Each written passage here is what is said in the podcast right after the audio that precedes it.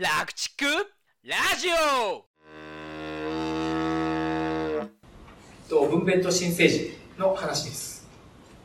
じゃきちんと親の分娩前の間違いはできました。で、え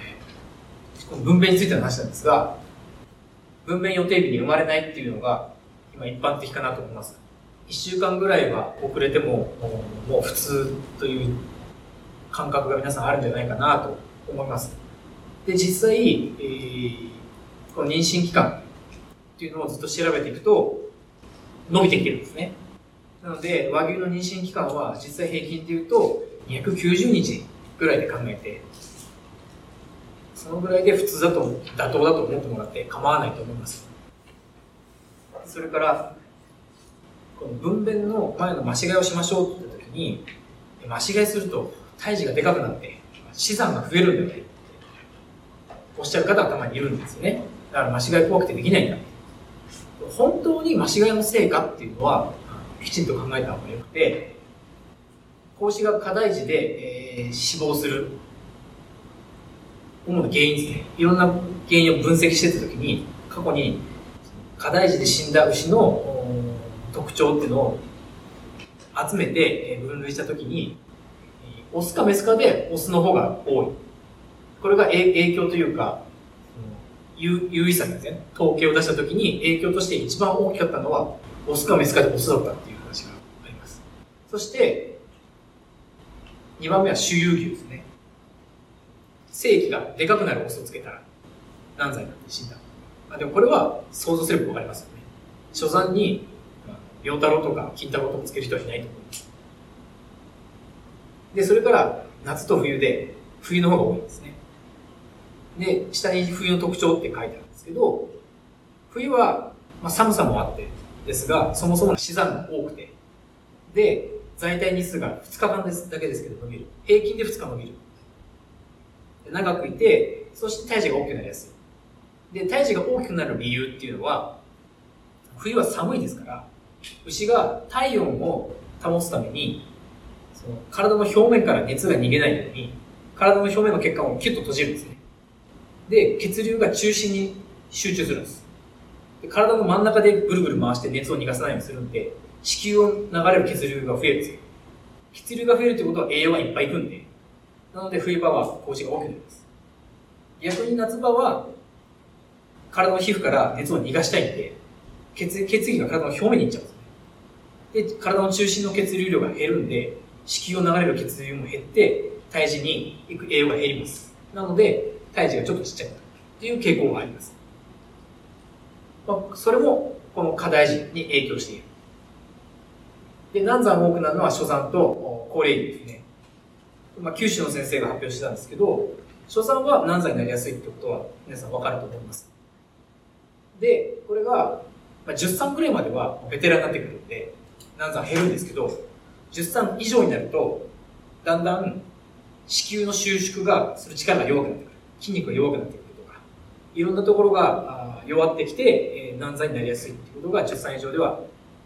増えてくるそうです。なので、間違いしたから難産になったんじゃないかと思った時に、一旦、その、間違いを置いといて、それが、オスで大きくなる周遊牛で、冬に生まれた高齢牛とかだとしたら、それは間違いのせいではない可能性がありますよね。その間違い一回やってみて何産だとその一例であこれはやばいと思ってやめちゃう方がいらっしゃるのでその一例が本当にそれが原因なのかってことは立ち止まって考える必要があるのかなと思います。で、まあ、初産が難産になりやすいってことは皆さん分かると思うんですけどじゃ難産になりやすいからってすぐ引っ張ってまずいっていう話ですから。なのである程度時間をしっかり待つ。もう放置しちゃダメなんで。初産の場合は、まあ、親牛、まあ、計算量の3倍以上という報告があるので、まあ、しっかり待ちながら、計算量より待つけども、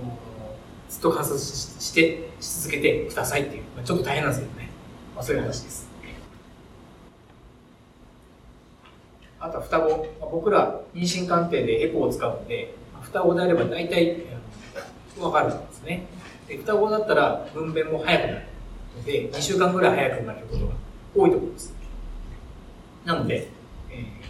そうそうなれば、マシエもちょっと早めからする必要がありますよね。あるいは早く生まれるんだから、分娩前の親牛にワクチンを打ってるような農家であれば、ワクチンも早めにしとかないと追いつかないんで。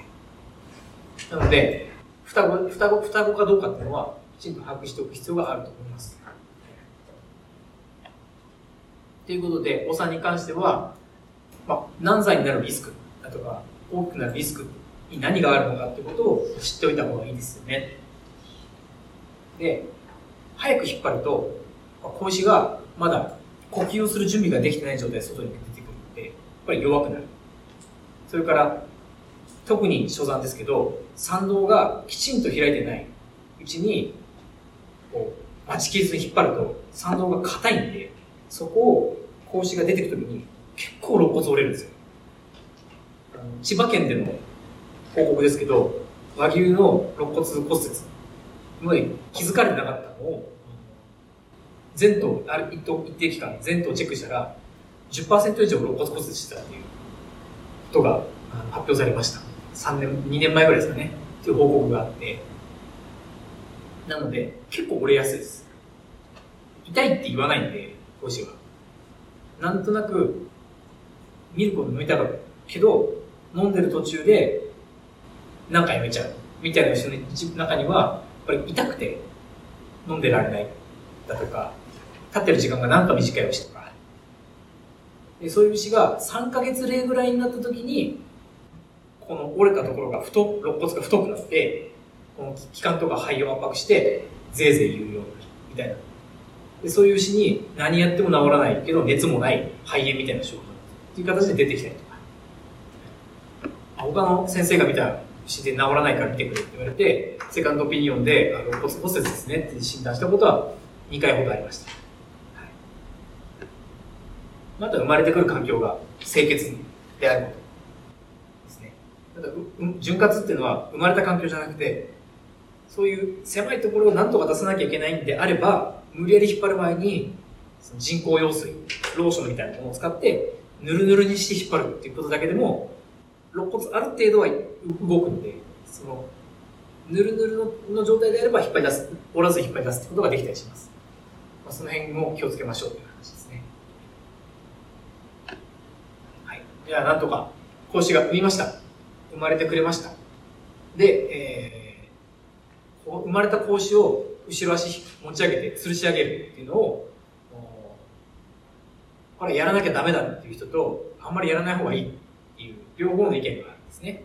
で、諸説あるんですが、僕は10秒ぐらいがいいんじゃないかなと思っています。というのは、そのもうチェーンブロックとかでぶら下げて、1分ぐらいぶら下げっぱなしの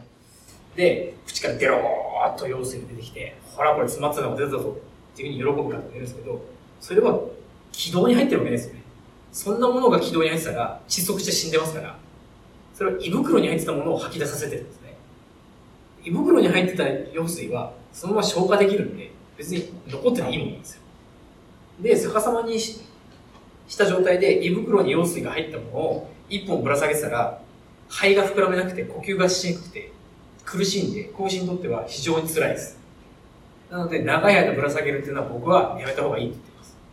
ただ、多少の用水は軌道に入っていることがあって、そういうものは10秒ぶら下げれば十分出てきます。あと、ぶら下げることで血液が頭に溜まるんで、覚醒はしやすいです。目が覚めやすい。ので、ぶら下げることが全くダメだとも思わないんで、なんで僕は10秒ぐらいがいいんじゃないですかっていうふうに言っています。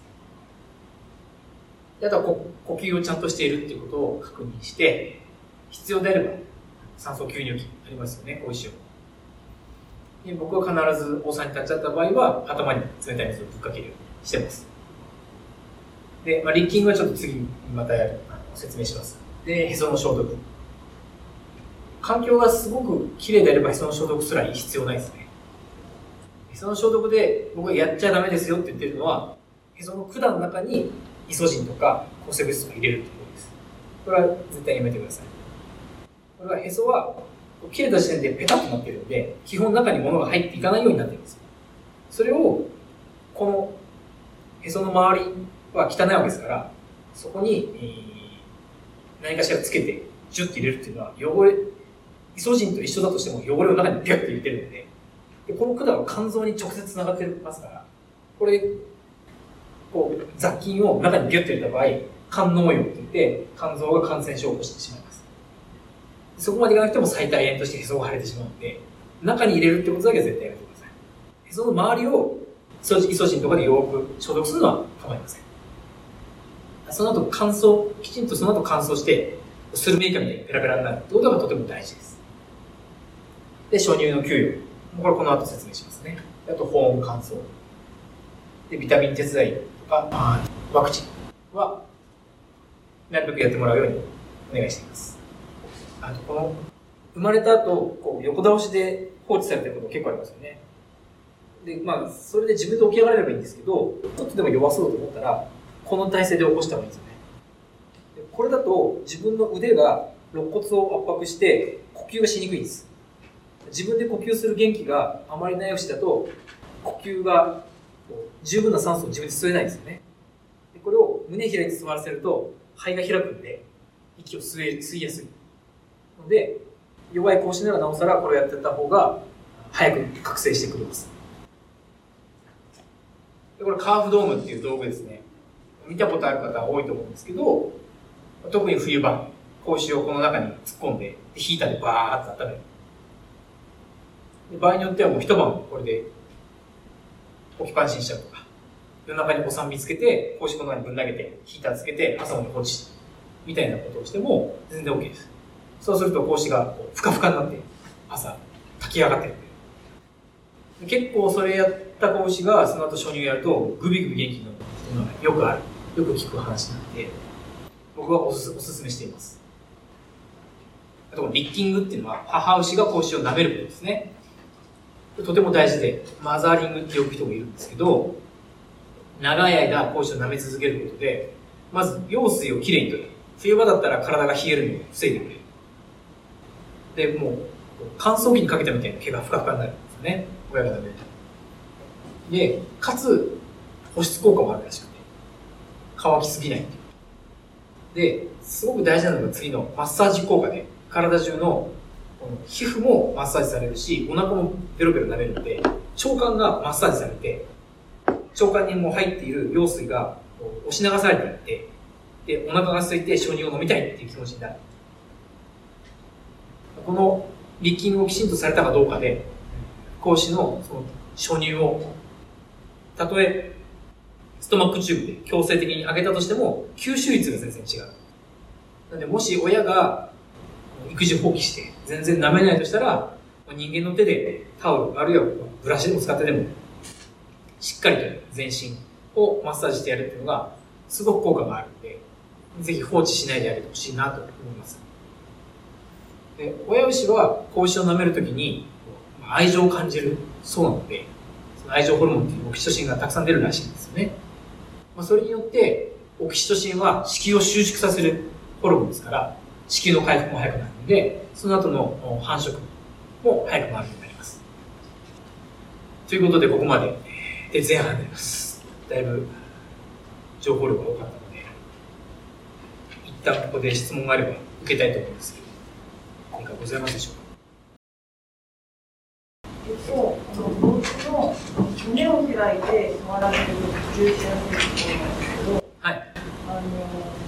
のあの結構こう元気に顔がちょっとこう上げるぐらいの時にやった方がいいですそれとも完全にこう横になった状態で右にこうやってやるのか。えっと、まあ、元気な子だったら、もう自分でこう、はい、起き上がろうとするじゃないですか？そういうことだったら多分大丈夫ですね。ほっといたらそのうち立ち上がるし。えじゃあぐぐったりしてても胸はこう開いた時に、はい、こうあ頭上げないとこうやってなこうなっちゃってるあそうですね。あの胸開いて元,、はい、元気なない元気のないここそうでやった方がよくて、でそうすると頭して下がっちゃうんで、はい、あのその辺の藁集めて頭上げてます。で、はい、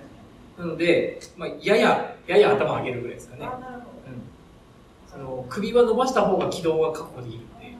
呼吸しやすくなるそれ以上のサポートが必要かどうかはまた見ながら見てみないと分かんないんですけど、ただ横倒しになった状態で置いといて、横倒しのままになってる講師は、そういう起こしてやって落としてやった方が、その後立ち上がるまでは早くなるんじゃないかなと。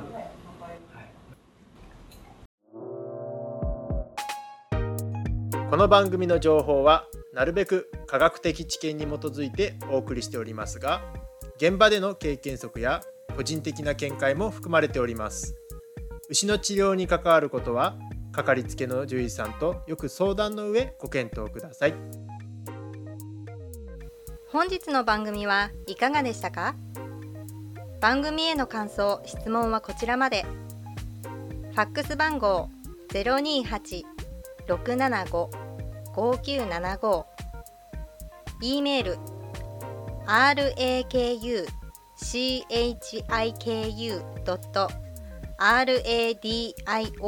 アットマーク gmail